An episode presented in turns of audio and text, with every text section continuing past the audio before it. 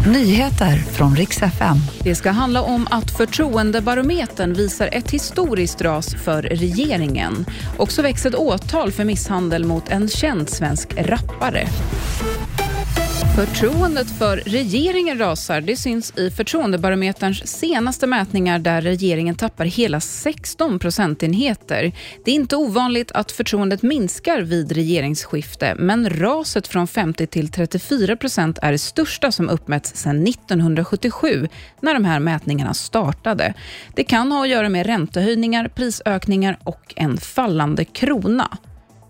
En ny konjunkturprognos för 2023 till 2024 visar att Sveriges BNP väntas fortsätta falla under första halvåret av 2023 med en viss uppgång mot slutet av året. Först 2024 kan man förvänta sig en vändning med en BNP-tillväxt på 1,4 procent. Och så har en känd svensk rappare åtalats för att ha misshandlat sin flickvän i en lägenhet i Stockholm. Ja, det här var i slutet av februari i år och tre dagar senare begärdes han häktad på sannolika skäl misstänkt för misshandel. Och nu väcks alltså åtal mot artisten. Det var nyheterna med mig, Sofie Hodén.